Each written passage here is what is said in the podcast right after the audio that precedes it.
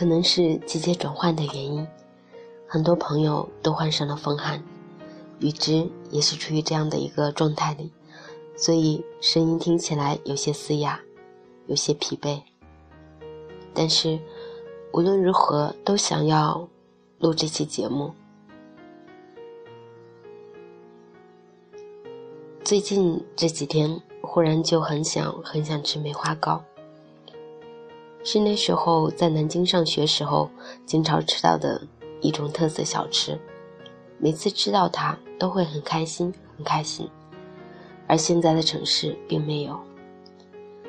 离开南京后，我已经没有什么机会再回去，即使回去，也几乎都是路过，来不及看一眼就得赶回来。记得研究生毕业时，室友说，咱们之间也不远。就四个小时车程，有空常常聚聚。那时候我们都使劲点着头，那时候我们还在一起，未曾分离。那时候不知道四个小时的车程意味着什么，那时候也就体会不到分离后再相聚已变得很难很难。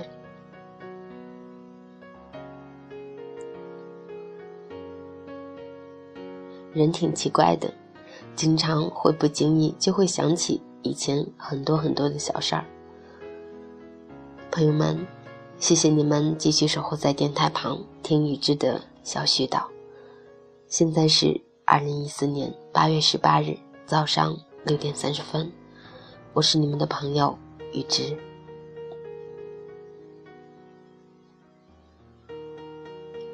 果果对小茹说：“我这儿还有半瓶。”你拿去喝吧。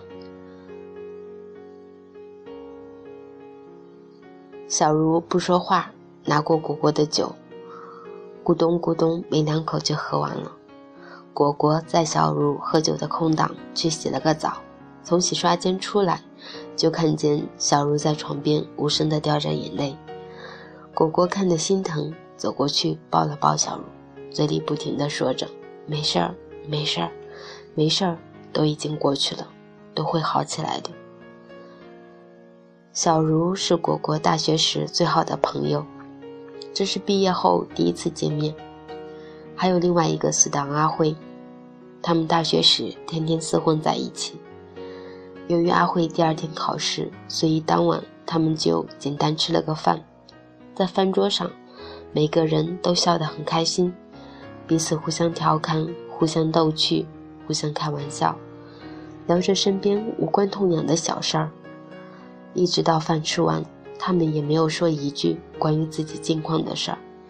临走时，阿慧伏在果果身旁，悄悄地说了一句：“好好带小茹玩玩。”她并没有看起来那么好。小茹的事情，果果知道，相恋三年的男友本来都要计划结婚领证了。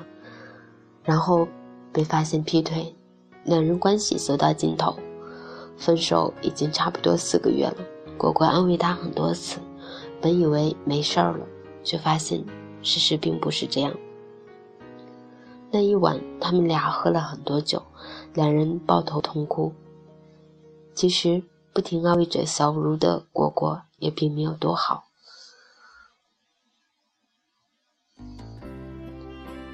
曾经最信任的人接二连三的在背后捅他刀子，他曾一度陷入到抑郁里走不出来，甚至不再愿意相信任何人。而阿慧虽然在银行工作，但常常被旁人耻笑。堂堂一个研究生，好几年了都还在柜台数钱。走上社会后，我们就会发现，生活再也不是大学里无忧无虑的模样。我们慢慢慢慢戴上不同的面具，应对着各种不同的人际关系，尽力在友好里保存那个总是多愁善感的自己。我们戴上厚厚的铠甲，抵挡一切，不愿再受伤。即使伤害，也选择自己忍受，不再对任何人诉说。你会发现，白天每个人都笑得很开心。每个人都看起来很过得很好。小茹的事，如果不是果果偶然给他打电话，问其他人结婚，可能现在他还会瞒着所有的人。而阿辉与果果也是，所有的伤痛都在无言中，在嬉笑打闹中过去。只是每个人在夜深人静时，都还会感觉到伤口隐隐的疼。长大了，我们都在学着过得好。今天的节目就是这些，这里是 FM 一三三五三，天亮说晚安，有事没事儿就笑笑。我是玉芝，咱们下期见。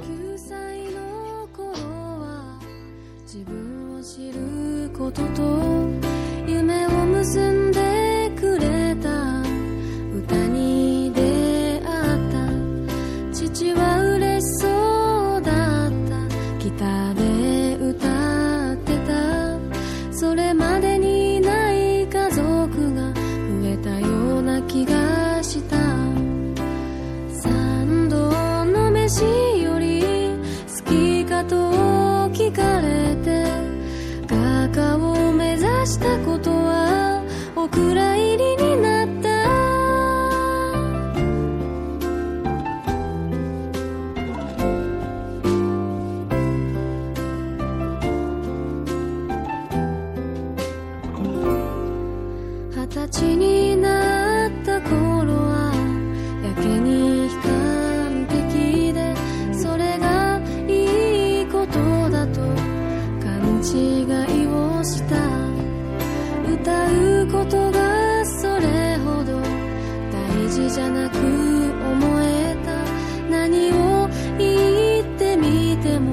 薄らで嫌だった。ぶつかる前に人を遠ざけてた。嘘で始めた笑顔がいつの間にか染みついて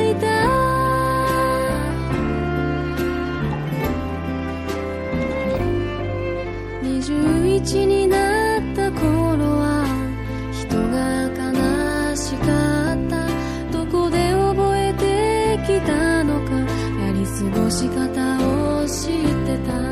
それでも涙が出る。自分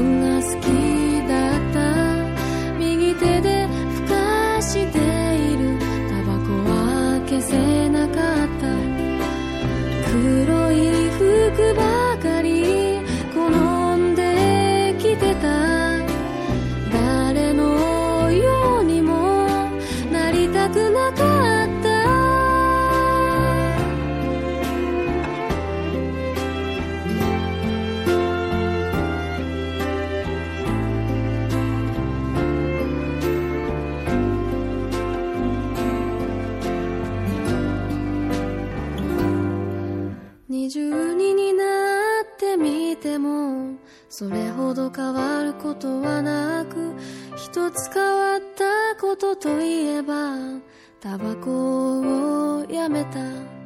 強く思うことはとても難しくて今もまだ自分を信じきれずにいる。なぜ生きてるの？